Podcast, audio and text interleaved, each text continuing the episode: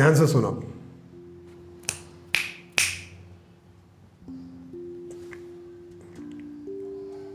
Generally हम जब religion base हो जाते हैं, धार्मिक व्यक्ति हो जाते हैं, एक सांसारिक व्यक्ति हो जाते हैं, एक गृहस्थी हो जाते हैं, एक पारिवारिक व्यक्ति हो जाते हैं, फिर भले और एक ही परिवार में क्यों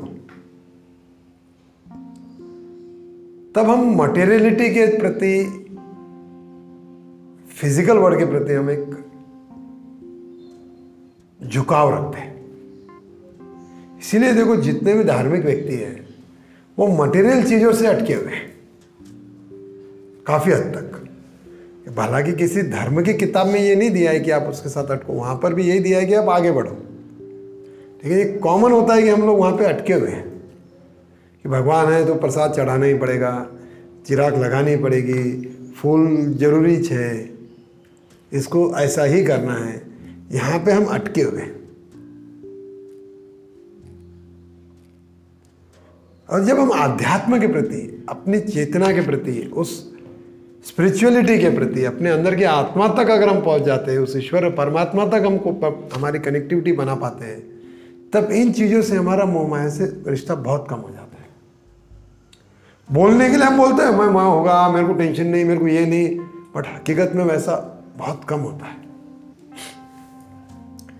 यहाँ तक कि जिसको हम अपना गुरु बोलते हैं, मानते नहीं मानते, कोई फ़र्क नहीं पड़ता, लेकिन गुरु तो बहुत है लाइफ में। जैसा मैं हमेशा बोलता हूँ, गुरु यह कोई व्यक्ति नहीं, यह एक शक्ति है। गुरु एक तृष्णा है। जो हमको कुछ ना कुछ नया करने के लिए, कि ज़िंदगी में आगे बढ़ने के लिए प्रेरणा देता है। वो हमारे अंदर की तृष्णा है। ज़रूरी नहीं कि कोई बाहर का स्पीकर आकर के कोई गाइड दे के फिर हमको उचका देगी ये कर, वो कर।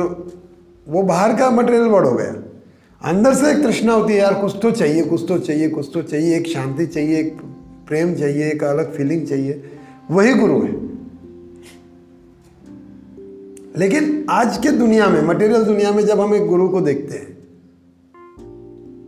कभी कभी लोग मुझसे भी कनेक्ट होते हैं तो तब उनकी एक्सपेक्टेशन अलग होती है। मेरा ये काम हो गया तो गुरु सही, मेरा ये काम नहीं हुआ तो गुरु फेल मेरा ये काम हो गया तो ये ठीक।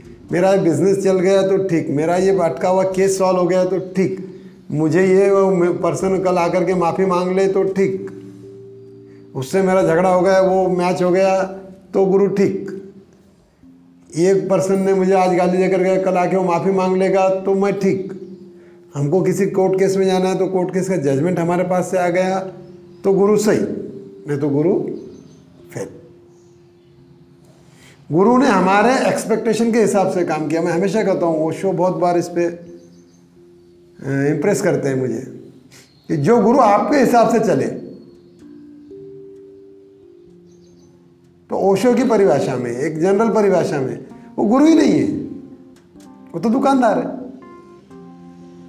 देखो, आप दुकान में खरीदी कुछ करने के लिए जाते हो तो आपको पूछता है, आपको क्या चाहिए भाभी? जी साड़ी चाहिए। कैसी बताऊँ? जो आप पैटर्न बताओगे, जो डिज़ाइन बताओगे, जो कपड़ा बताओगे, जो आपकी एक्सपेक्टेशन होगी, उस हिसाब से सामने वाला आपसे बात करता है।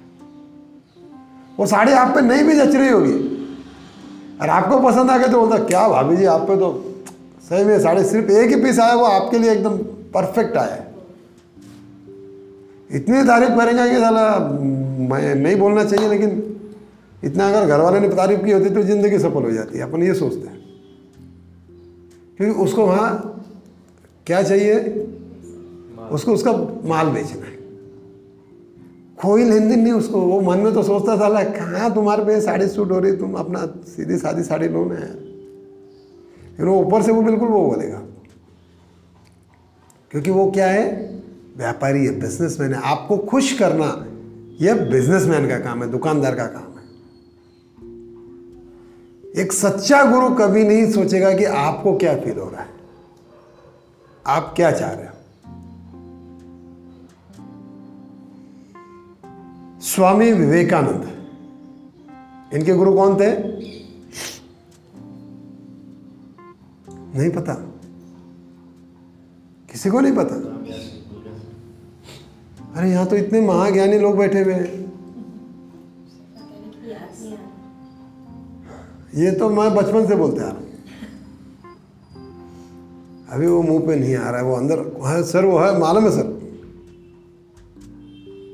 राम कृष्ण परमहंस। हाँ वो मनो के बाद में हो अब गुरु के नाम नहीं मालूम तो राम, विवेकानंद के माँ बाप का नाम कभी सुना है क्या? सुना है क्या? गुरु का तो सुना होगा ना? माँ बाप का नहीं सुना कभी। उनके भाभी का? कभी पढ़ा है? विवेकानंद की भाभी ये थी। उनकी पड़ोसन कौन थी? कभी सुना है किसी की? तो उनके गुरु थे रामकृष्ण परमहंस। एक समय ऐसा आया, जब विवेकानंद रामकृष्ण परमहंस गुरु, गुरुदेव के आश्रम में ही रहते थे, वहीं पे उनका ट्रेनिंग वगैरह सब चलती थी, और उनके माताजी बहुत बीमार थे। सिचुएशन याद करना इमेजिनेशन करना कि अगर आप विवेकानंद हो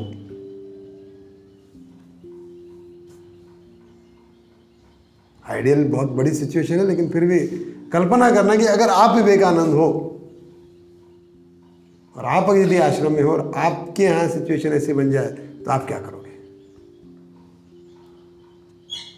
और विवेकानंद रामकृष्ण परमहंस के सबसे प्रिय छात्र थे, प्रिय शिष्य थे, बहुत क्लोज थे। तो विवेकानंद को जैसे ही मालूम पड़ा कि भाई माता जी बहुत बीमार है तो उन क्या करना चाहिए उन्होंने? क्या किया होगा उन्होंने? गुरुदेव को। क्या बोलेंगे? माता जी बीमार हाँ फिर? मुझे जाना चाहिए कि नहीं? जाना चाहिए। इतना ही बोलेंगे या और कुछ बोलेंगे? अब मैं पूछ रहा हूँ तो थोड़ा सा दिमाग के तार शुरू हो गए। वो उस अपेक्षा करेंगे ना कि भी आप ठीक कर सकते हो। क्यों यस क्या नितिन? हाँ मुक्ति दिला दो ये तो मुक्ति दिलाने को बैठे आ रहा है। दिलाना है बीमारी से मुक्ति हो एक जनरली यही होता है लेकिन जब माता जी की डेथ हो गई उसके बाद में किसी प्रसंग पे जब रामकृष्ण परमहंस से इसका प्रसंग के बारे में बात हुई। तो उन्होंने कहा उस समय, अगर विवेकानंद ने अपने माता को ठीक करने के लिए मुझसे निवेदन किया होता तो मैं ज़िंदगी में विवेकानंद का कभी वापस मुँह नहीं देखता।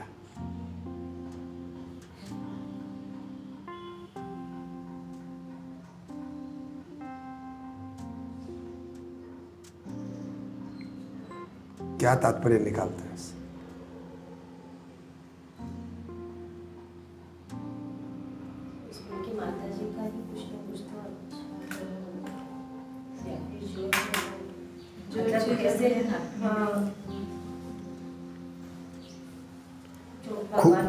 खुल के बोलो जरा खुल के बोलो।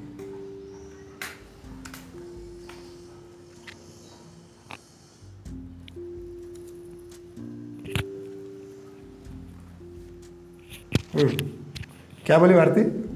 वो परिस्थिति ऐसी होंगी कि जिसकी वजह से उनका एक्सप्लेन मत करो। ये ये जो है ना ये मौका परस्ती बोलता हूँ इसको। ये अपन हर जगह करते हैं। सच्ची दुनिया में आध्यात्म में जब आप अपने दिल की बात करते हो ना तो ये चीज़ें नहीं होनी चाहिए। रियलिटी होनी चाहिए जैसे भाभी ने बताया कि मैं तो यही बोलूँगी मेरे माँ को ठीक करो। ये वैसे ये सोचो जग अगर आपको किसी ने कहा कि वो गुरुजी और उनके वो फेवरेट शिष्य थे वो गुरुजी ने बोला कि अगर उसने मेरे से बोला तो अपनी माँ को ठीक कर तो मैं उसका ज़िंदगी भर मुँह नहीं देखता। उस गुरु के बारे में आपका क्या ओपिनियन रहेगा? अगर पक्का विश्वास है तो वो यही बोलेगा कि वो इस गुरुदेव ऐसा बोल ही नहीं सकते। अच्छा। बोला है? ये बात पक्की है कि बोला है? उसके पीछे कोई रीजन रहेगा? ये तो अब बोल रहे हो। आप लेकिन जब ये बात अपने पे बीतती है या ये आप जब एक्चुअल में सिचुएशन देखते हो ये अभी बोलना यहाँ पे बोल बैठ के बोलना बहुत इजी है।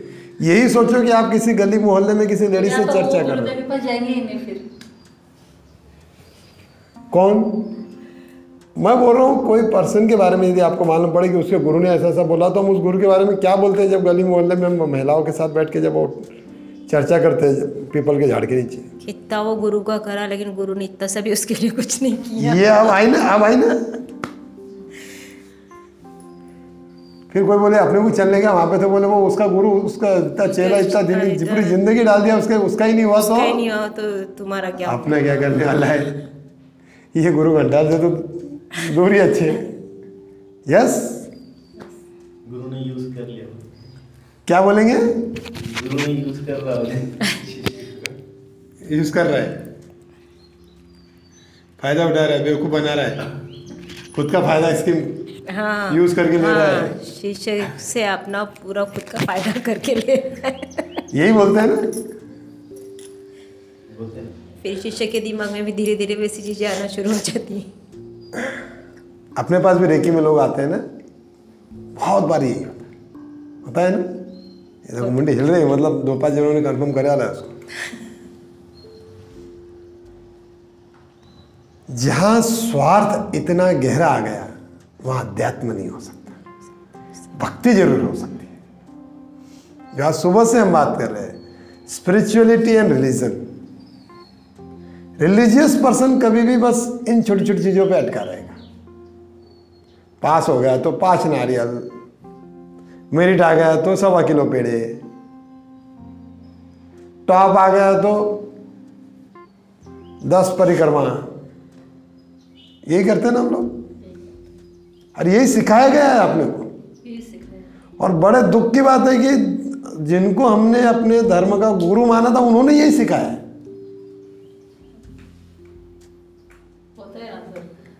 ये उपास करने से ऐसा होता है वो भी बताया प्लस अगर हमने किसी को गाइडेंस के लिए पूछा पर्सनलाइज गाइडेंस भी लिया तो क्या बोलते हैं? ठीक है, एक काम करो, ये पास हो जाएँगे, फिर इतना ला के चढ़ा देना। फिर इतना कर देना पास हो जाएँगे तो। मतलब उन्होंने ही सिखाया है, यहीं पे गलती खाई स्वामी विवेकानंद जैसा व्यक्ति, अपने गुरु के साथ इतना डिवोटेड रहने के बाद फिर गुरु क्या कहते हैं कि अगर उसने मैं अपनी माता के स्वास्थ्य के लिए मेरे पास अगर निवेदन किया होता तो मैं उसकी सूरत भी नहीं देखता। क्योंकि हमें अपने गुरु पे इतना भरोसा होना चाहिए कि जो सही है वो गुरु करेगा। और अध्यात्म बताता है, जो परिस्थिति है उसको आप स्वीकार करो। अपने अंदर इतनी स्पिरिचुअलिटी होनी चाहिए कि आप अगर किसी के पास बैठ जाओ, आपको अगर कोई याद कर ले तो वो एनर्जी से परिपूर्ण हो जाए। हमें मांगने की ज़रूरत नहीं होनी चाहिए। अभी जनरली मेरे पास रेकी पेशेंट्स रेकी के लिए पेशेंट्स आते हैं। नया पेशेंट है तो मुझे उसके ऊपर हाथ रख के बैठना पड़ता है, उसकी, उसको लगे कि मैं कुछ कर रहा हूँ। मेरे पुराने पेशेंट है, उनसे साथ आराम से बैठता हूँ। ज़रूरत नहीं है हाथ रख के बैठने की, उसको कुछ तो भी करने की, ये करने की, एक लेवल आने के बाद, एक आध्यात्मिक कनेक्टिविटी होने के बाद generally reiki master level teacher level तक जाने के बाद, हाथ वगैरह रखने की ज़रूरत नहीं रेकी ऐसे ही अपना काम शुरू कर देती है। और अगर वो शिष्य यदि पूर्ण विश्वास वाला ना हो तो क्या होता है? सर ने रेकिश नहीं दिया? सर तो मेरी तरफ़ ध्यान ही नहीं दे रहे। ये ऐसा हो रहा है। तो स्वामी विवेकानंद के गुरु ने कहा कि अगर उसने मुझे कहा होता तो इसका मतलब क्या हो गया? कि विवेकानंद को अपने गुरु पे, गुरु विवेकानंद को अपने इस संसार के नियमों पे विश्वास नहीं है। गुरु के लिए जो अगर गुरु को पता है कि मेरे शिष्य का कैसा गुरु बोले तो उसका स्थान है माता पिता से भी ऊँचा। बच्चा अगर दिन भर नहीं खाना खाता है तो माँ उसके पीछे लग लग के खिलाती है। देखो, हाथ पैर बाँध के खिलाती है। ठोस देंगे मुँह में। खा। कैसा नहीं खाता। तो गुरु तो उससे भी ज़्यादा ऊँचा स्थान है। गुरु को तो उससे भी ज़्यादा दायित्व है प्रशिष्य के प्रति। रही बात समझ में। तो गुरु थोड़ी उसको कभी शिष्य को अपने संकट में देख पाएगा। गुरु थोड़ी कभी भी चाहेगा कि शिष्य उसका अपने स्तर से नीचे उतरे। इसीलिए रामकृष्ण परमहंस ने अगर उसने कहा होता तो मैं मुँह नहीं देखता। गुरु बहुत सच्चे हैं इसीलिए उन्होंने कहा अगर वो दुकानदार होते तो अरे, तेरी माँ बीमार चल मैं भी चलता तेरे घर पे। विवेकानंद खुश। बाकी के शिष्य भी अरे यार अपन कम पड़ गए विवेकानंद के घर पे गए अपने घर पे नहीं आए। बाकी के शिष्य और ज़्यादा उनके आगे पीछे घूमते। हैं ये एक सच्चा गुरु कभी भी नहीं करेगा। समझ रहे हो? और एक गुरु क्या करेगा? यह सोचने के बजाय यह दृष्टांत, ये परिस्थिति हमको सीखने के लिए ये है कि हमें अपने गुरु के प्रति कितना विश्वास रखना चाहिए। गुरु के प्रति हमारा क्या दायित्व होना चाहिए? गुरु के साथ हमारा व्यवहार कैसा होना चाहिए? गुरु के प्रति हमारी श्रद्धा, हमारी भक्ति कैसी होनी चाहिए? आ रही बात समझ में। और अपना तो कभी कैसा गुरु तो गए, गुरु तो बहुत छोटी बात है। हम भगवान बदल देते हैं, चलते चलते। चार दिन इतने उपवास कर दिए, ये नहीं हुआ क्या? चलो, ये संतोषी माता नहीं, अब दुर्गा माता। दुर्गा माता नहीं तो काली माता। काली माता माता नहीं तो गौरी माता। और कोई माता काम नहीं आए तो जय श्री राम। अभी तो अयोध्या में नया मंदिर बन रहा, अपन वहाँ जाएँगे फिर। पुराने वाले सब फिर, अब बड़े मंदिर में जाएँगे। यही होता है ना? यहीं से बाहर निकलना है। और इसलिए अध्यात्म किसी एक मंदिर, एक मस्जिद, एक रंग, एक विधि, एक विधान पे नहीं अटकता। आध्यात्म आपको कनेक्ट करता है सीधा परमात्मा से। और जो एक आध्यात्म की ओर आगे बढ़ता है, वो हर सिचुएशन को एक्सेप्ट करता है। जैसा विवेकानंद ने किया। ऐसा ऐसा है। ठीक है। अब क्या करना है? जो कर्तव्य है वो करो, आगे बढ़ो। अभी अभी के काल में अगर आप देखो तो योगी आदित्यनाथ जी, अभी कुछ महीने पहले एक मीटिंग में थे। सच्चा प्रसंग बता रहा हूँ आपको। और अचानक उनको मीटिंग के बीच में कोई किसी ने आके चिट्ठी पकड़ा दी। बाद में पता लगा, या बीच में उन्होंने मीटिंग के बीच में बोला, पता नहीं, उन्होंने एक दो मिनट के लिए मौन रखा और मीटिंग कंटिन्यू की उन्होंने।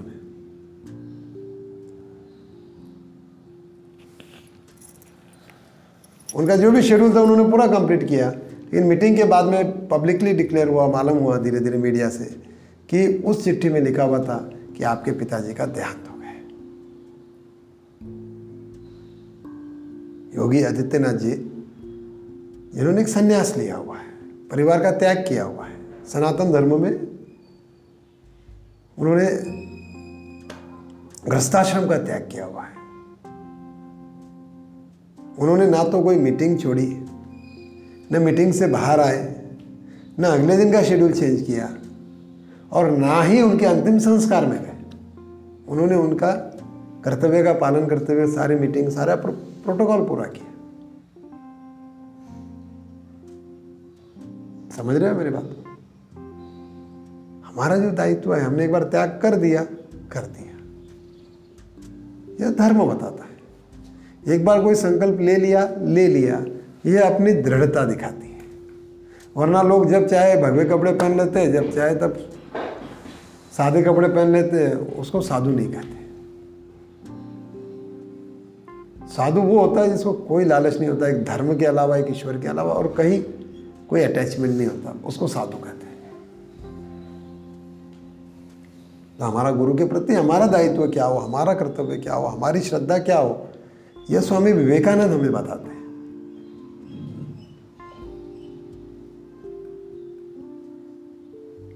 ठीक है? ये संसार में जितने लोग आए हैं, वो तो जाना ही है। जिसने जैसे कर्म किए, वो तो भोगना ही है। और यह जब प्रसंग में पढ़ रहा था, तब मुझे याद आई कि जब मेरे पिताजी बीमार थे मैंने कभी गुरुदेव से नहीं कहा कि इनको प्रॉब्लम कम करो। मैंने पहले शायद शेयर किया है आप लोगों से। किया है ना? मैं उनको बोलता, पापा बोलते थे कभी कभी शुरू शुरू में, अब भगवान उठा ले, मला ऐसा नहीं बोलना। मैंने फिर मला उनको, भगवान को हाथ जोड़ के प्रार्थना करो कि और भी यदि कोई बीमारी, तकलीफ़ और कुछ बची होगी तो वो भी दे दे। अभी तो हिम्मत है, अभी तक हम फेस कर सकते हैं। जब तक और तकलीफें दे दें, नहीं तो अगले जन्म में देना ही पड़ेगा, लेना ही पड़ेगी अपने को तो। अपने कर्म अपने को है, वो तो अपने को ही भुगतना है। जो कहा जाता है कि अंतिम समय में गीता का अध्याय सुनो। मैंने पिताजी से कहा था मैंने बोलो, कौन सा वाला अध्याय सुनना है? छोटी वाली गीता मंगाई थी मैं जो गीता पढ़ता हूँ, वो तो बहुत मोटी है। मैं अगर वो पढ़ना चालू करूँ तो अगला जन्म भी आ जाएगा तो पता नहीं, क्योंकि मैं कभी पूरी पढ़ पढ़ ही नहीं पाया अभी तक। इतनी मोटी वाली है वो हाँ वो लास्ट टाइम में पढ़ने के लिए छोटी आती वो। तो मैंने फिर छोटी वाली मंगाई थी मैं छोटी मंगाओ। मतलब जल्दी पढ़ना हो जाता ना, सामने वाला रहे नहीं रहे कोई उनको कौन गारंटी ले उसकी? उनको बोले, जल्दी बोलो कौन सा वाला अध्याय पढ़ना है, आप जा रहे हो। बोले, कुछ नहीं पढ़ना है, जो पढ़ना था मैंने पढ़ लिया, जो कर्म करना था कर लिया, आप देखेंगे। तेरी थेरी वाली, तेरी तेरी सही है बोले। ये पढ़ने से अब क्या होगा? जो कर्म मैंने कर लिए, अब एक गीता के चार पन्ने पढ़ लेने से नहीं होगा। एक्चुअल में फैक्ट यही है कि कर्म हमें, कर्मशास्त्र हमें यह बताता है कर्म योग हमें यह बताता है कि गीता, बिल्कुल गीता का एक अध्याय नहीं, गीता का एक मंत्र आपको जीवन से मुक्ति दिला सकता है, जन्म मरण से मुक्ति दिला सकता है, लेकिन वो मंत्र पढ़ना नहीं है, वो अपने जीवन में हमको उतारना चाहिए। तब वो गीता हमको ये करेगी। सिर्फ़ ऐसे किताब की तरफ़ पढ़ लो और जादू की छड़ी की तरह हो जाओ तो वो पॉसिबल नहीं है। मन से वहाँ तक आनी चाहिए वो बात। अगर ऐसा होता तो धर्मराज, क्या नाम था उनका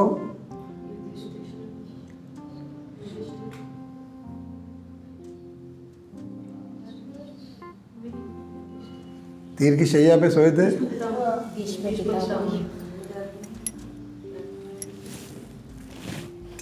वो कितने महाज्ञानी थे? कृष्ण से भी ज़्यादा ज्ञान उनको था। वो कितने दिनों तक, सात दिन कुछ तो भी है शायद, इतने सैकड़ों तीरों के ऊपर सोए हुए थे। क्यों? कर्म। सॉरी कर्म किसके नहीं छूटे? हर, कृष्ण ने सबको ज्ञान दिया है। और भीष्म पितामह भी जब वहाँ पे थे, लेटे हुए थे, तब कृष्ण भी गए थे उनके पास। तब उनको भी उन्होंने ज्ञान दिया है। सौ साल के पाप उनके समाप्त हो चुके थे भीष्म पितामह के। फिर भी इतनी सजा थी। बहुत लंबी कहानी है। तो वही नहीं छूटे तो हम क्या है? हम तो छोटी छोटी चीज़ों पे, ये नहीं हुआ, ये भगवान चेंज ये नहीं हुआ, ये गुरु चेंज ये नहीं हुआ, ये साधना चेंज विश्वास कहाँ से आएगा? और जब, अभी अब मीरा का क्वेश्चन लेता हूँ। क्या बोली मेरा क्वेश्चन क्या था? खुद का प्रश्न खुद को याद नहीं है। अभी तो पूछी थी। विश्वास कम क्यों होता है? विश्वास का मतलब तो यहाँ होते क्या? बस विश्वास कम होता तो यहाँ होते क्या अभी? फिर कहाँ प्रश्न ही गलत हो गया? विश्वास है इसलिए यहाँ। विश्वास है इसलिए प्रश्न है। विश्वास कम हो जाता तो इसके पहले गई थी। गई थी ना? थी ना दूसरी जगह कुछ तो भी करने के लिए। कुछ महीने के बाद कुछ महीनों के बाद वापस आ गई घूम फिर के। तो विश्वास कम होता तो चली जाती। अभी तक गई नहीं मतलब विश्वास है तो प्रश्न गलत हो गया आपका। बराबर है ना? प्रश्न ही गलत तो विश्वास अपने आप से आता है। विश्वास रखना होता है। विश्वास अपने आप पे विश्वास रखो। सामने वाले पर्सन पे नहीं। और जीवन में नितिन ने जो बोला है, नितिन ने जो बोला, नितिन ने, सीमा बाद में, मीरा ने भी कंफर्म किया कि साधना करते समय बार बार विचार आते हैं, ये आते हैं, विचार क्या आते हैं, उसका भी सार इसमें है। आज बहुत बड़ी ज्ञान की बात अपन समझ में आ है, अगर आप समझ लो तो। विचार आते हैं। खुद ही बोल रहे हो कि उससे कनेक्टेड नहीं है। खुद ही कहते हैं, हमारा उससे दूर दूर तक संबंध नहीं है। फिर भी विचार आ रहे हैं। मतलब क्या हुआ? फालतू के प्रश्न है। विश्वास की बात है। छोड़ दो ना उस गुरु पे, उस ईश्वर पे, उस भगवान पे। जो हो रहा है उन्हें दो। उसका फार्मूला मैंने दिया आपको। दो ही चीज़ें चेंज और एक्सेप्ट अगर आपको कोई चीज़ की चिंता है तो उसको चेंज कर दो। हमको बाहर जाना है, कहीं गाँव जाना है, गाड़ी पे हम, गाड़ी में हम बैठे हैं और हमको चिंता हो रही है। नहीं यार, ये कार का तो एक्सीडेंट ही हो जाएगा। ये कार का तो ये ड्राइवर तो दारू पीने वाला है। ये ये ड्राइवर तो बूढ़ा है। क्या होगा क्या होगा? चेंज कर दो ड्राइवर गाड़ी चेंज कर दो। कार की जगह आप रेल में चले जाओ। रेल की जगह प्लेन में चले जाओ नहीं तो पैदल निकल जाओ। कुछ चीज़ें ऐसी थी जो उसको एक्सेप्ट भी नहीं कर सकते और चेंज भी नहीं कर सकते। ये हो ही नहीं सकता हो ही नहीं सकता। क्या एक्सेप्ट नहीं कर सकता आप? बहुत सारी चीज़ें बोलो ना एक तो बोलो ना बहुत है तो एक तो बोलो। किसी का नेचर उसको एक्सेप्ट भी नहीं कर सकते क्यों नहीं कर सकते? चेंज भी नहीं कर सकते। एक्सेप्ट नहीं कर सकते कि किसी का नेचर बोलो किसका नेचर एक्सेप्ट नहीं कर सकते।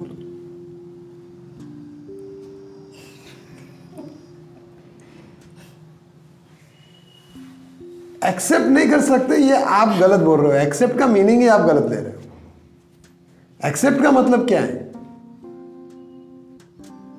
अगर मेरे पत्नी का नेचर मैं एक्सेप्ट नहीं कर रहा हूँ, ये आपकी भाषा में नहीं। एक्सेप्ट ये है कि मेरे बीबी का नेचर गलत है। हर किसी के प्रति जो व्यवहार होना चाहिए, वो व्यवहार उसका नहीं है। उसके नेचर के साथ मेरा जीवन जीना इम्पॉसिबल है, मैं उसको बियर नहीं कर सकता, उसको सहन नहीं कर सकता। इसीलिए भारत गवर्नमेंट ने तलाक की व्यवस्था की है। अगर आप उसको एक्सेप्ट कर ले तो ये ऐसी ही है। तो उस समय आपके पास दो ही चीज़ें हैं, कि उसी के साथ वैसे ही एडजस्ट करके रहो। मैं तो तलाक ले लो। तलाक नहीं लेना है, संन्यास ले लो। उसको एक्सेप्टेंस कहते हैं। या तो साथ में रहो। चलो, जैसी है वैसी निभा के लेना है। नंबर दो, तलाक ले लो। तलाक नहीं दे रहे, संन्यास ले लो। सेपरेट रहना ऑप्शन है आपके पास। नहीं, फिर लोग क्या बोलेंगे, ये सारी बातें अटकाने से नहीं होती है। उससे आगे निकलो तो अपना जीवन जी पाएँगे। खुद के लिए जीना बी सेल्फिश सबसे पहला ऑप्शन क्या बोला मैंने? पेन वाला एग्ज़ाम्पल देखो। बाजू रख दो ना उसको। क्या कर रहे हैं? करने तो क्या फ़र्क पड़ता है? इतनी दुनिया अपने अपने हिसाब से चल रही है, हमको क्या फ़र्क पड़ रहा है?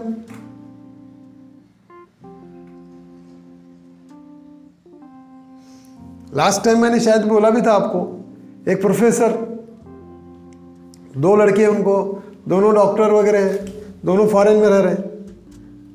पिताजी घर पे अकेले पड़े हुए सड़ रहे। उन्होंने दरवाजे पे चिट्ठी लिखी है कि यदि कल को मुझे कुछ भी हो गया, मैं, मेरी अगर मृत्यु होती है तो मेरे बेटे या उनके परिवार को मुझे बिल्कुल भी हाथ लगाने मत देना। मैंने मेरे दोनों बच्चों को पढ़ा लिखा के डॉक्टर बनाया, ये मैंने ज़िंदगी की बहुत बड़ी गलती करी। इसको बोलते हैं एक्सेप्ट करना। उन्होंने एक्सेप्ट कर लिया कि अपने बच्चे ऐसे ही है डेट्स ऑल उसको एक्सेप्ट करना बोलते हैं। हाँ ये खराब है, खराब को खराब बोलना सीखो। यही चीज़ हमें महाभारत सिखाती है।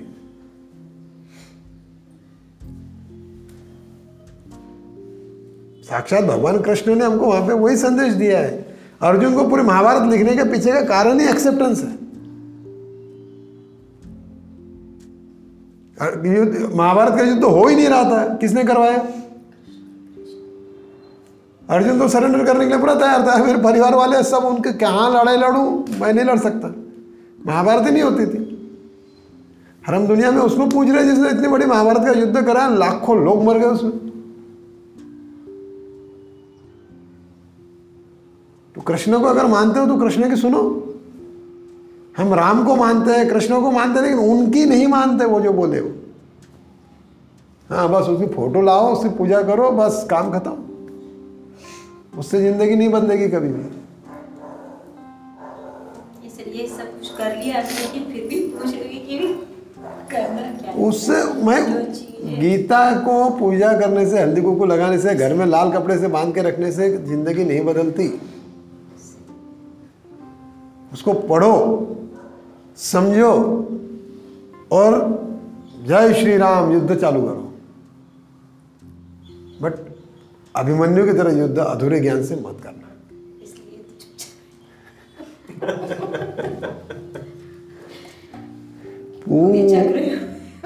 पूरा पहले ज्ञान लो उसके बाद चक्रव्यूह में घुसना पहले नहीं घुसना। नहीं तो सर ने बोले थे शाम में ही फ़ोन आना मुझे।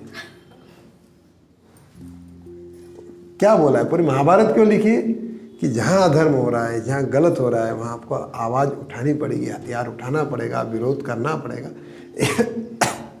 यही समझाने के लिए कृष्ण ने 48 मिनट तक 18 अध्याय में अर्जुन को एक ही बोला, लड़ रहे बाबा तो। अरे बोले, मेरे घर वाले बोले घर वाले है तो क्या हुआ? गलत है अगर कोई है तो गलत को गलत एक्सेप्ट करो। फिर भले वो अपने माँ बाप भी क्यों ना हो? हम वो चीज़ नहीं करते, इसलिए परेशान। वो चीज़ जिस समय समझ में आ जाए, उस दिन बात खत्म। और इसीलिए आप देखते हो कभी कभी क्लास में आप देखो, मैं खुलेआम बोलता हूँ कि मेरे मेरे पापा से बहुत से विषयों पे कई सालों तक कंट्रोवर्सी रही है। लेकिन जीवन के अंतिम चार छः महीनों में कोई कंट्रोवर्सी नहीं थी। बिल्कुल भी अंतर नहीं था। इतनी अंडरस्टैंडिंग थी कि इतने रिलीजियस पर्सन मेरे पिताजी इतने धार्मिक प्रवृत्ति वाले। वो अंतिम समय में बोलते नहीं गीता नहीं पढ़ने की। तो बट मेरे पास सफिशिएंट है। अब जो कर्म करना था मैंने कर लिया अब आगे का आगे देखेंगे जो होगा। मरने के पहले इतना अगर कोई बोल दे तो बहुत बड़ी बात मानता हूँ मैं। कभी उन्होंने कहा "अरे, मैं मर जाऊँगा कुछ करो रे मेरे को बचाओ रे। अंतिम समय में ये कभी नहीं कहा।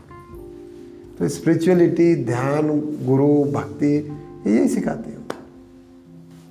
विश्वास तो एक्सेप्ट नहीं होता, ये बात गलत है। बराबर है ना? एक्सेप्ट करो या ऐसा ही है, छोड़ दो उसको। तो ध्यान रखें अपने जीवन में, दो ही चीज़ें, जीने का मंत्र है एक्सेप्ट कब करना है? जब आप चेंज नहीं होता नहीं कर सकते। सबसे पहले कोशिश करो कि उसको चेंज करो चेंज नहीं होता है तो एक्सेप्ट करो। इसका हमेशा हमेशा हर सिचुएशन में मेरे पर्सनल काउंसलिंग में भी जब मेरे पास आते हैं पर्सन्स अपने अपने इश्यूज़ लेकर के प्रॉब्लम्स लेके मैं एक बहुत बढ़िया सा एग्जांपल देता हूँ कि जब आप रोड पे चलते हो गाड़ी लेकर के जब निकलते हो बाइक पे निकलते हो रोड पे कितने गड्ढे मिलेंगे ट्रैफ़िक मिलेगा, कहीं पे लाइट्स रहते हैं, कहीं पे अंधेरा रहता है। तो हम क्या करते हैं? लोग आते हैं, कोई राइट साइड से आता है, कोई लेफ़्ट से आता है, कोई सामने से सीधा घुस जाता है। हम क्या करते हैं? अपनी गाड़ी साइड में लगा के सबको बोलते सब रुक जाओ ट्रैफ़िक के रूल मैं सिखाऊँगा। करते क्या वैसा? जो गलत आ गया उसको बोलते तू रुक, तूने सिग्नल तोड़ा, तेरे को इतना फाइन देने को ना पुलिस वाले ने तो चल, मैं तेरे को पुलिस स्टेशन लेके जाता। करते क्या हम? कुछ भी नहीं। हम एक ही काम करते हैं। लोग जैसे भी आ रहे हैं, आने दो। बीच में से रास्ता निकाल के कैसे जाना है? या ट्रैफ़िक जाम है तो वहाँ रुक जाओ। रुक जाओ का मतलब ये नहीं कि सो जाओ। अलर्ट रहो। जैसा ही मौका मिले, निकल जाओ। लोगों को नहीं बदलना है। अपने सिचुएशन में से रास्ता निकाल के जीना ही ज़िंदगी है। अगर हम चेंज नहीं कर सकते रोड के ट्रैफ़िक को तो एक्सेप्ट कर लो। नहीं नहीं मुझे तो दवाखाना जाने का मेरे को देर हो रही है मेरे को देर हो रही है। तुमको देर हो रही है तो रहने दो बैठे रहो। हम कुछ नहीं कर सकते। एक्सेप्ट करो समय आओ मौका देखो निकल जाओ। यही ज़िंदगी का सार है और यही एक गुरु के प्रति विश्वास है। तो सिचुएशन क्लियर यस सर किसी को कोई डाउट नहीं। और भी जो क्वेश्चंस है ऐसे ही आप मुझे भेजो अपने एप्लीकेशन पे। और हम उसको नेक्स्ट टाइम और एनालिसिस करेंगे। आज का नितिन का क्वेश्चन जो था, मेरे को एक्चुअल में उस पर और कुछ बोलना था, लेकिन अलग माहौल में हो गया आज। मिलते हैं नेक्स्ट वीक इसी तरह से तब तक के लिए जय गुरुदेव। जय गुरुदेव।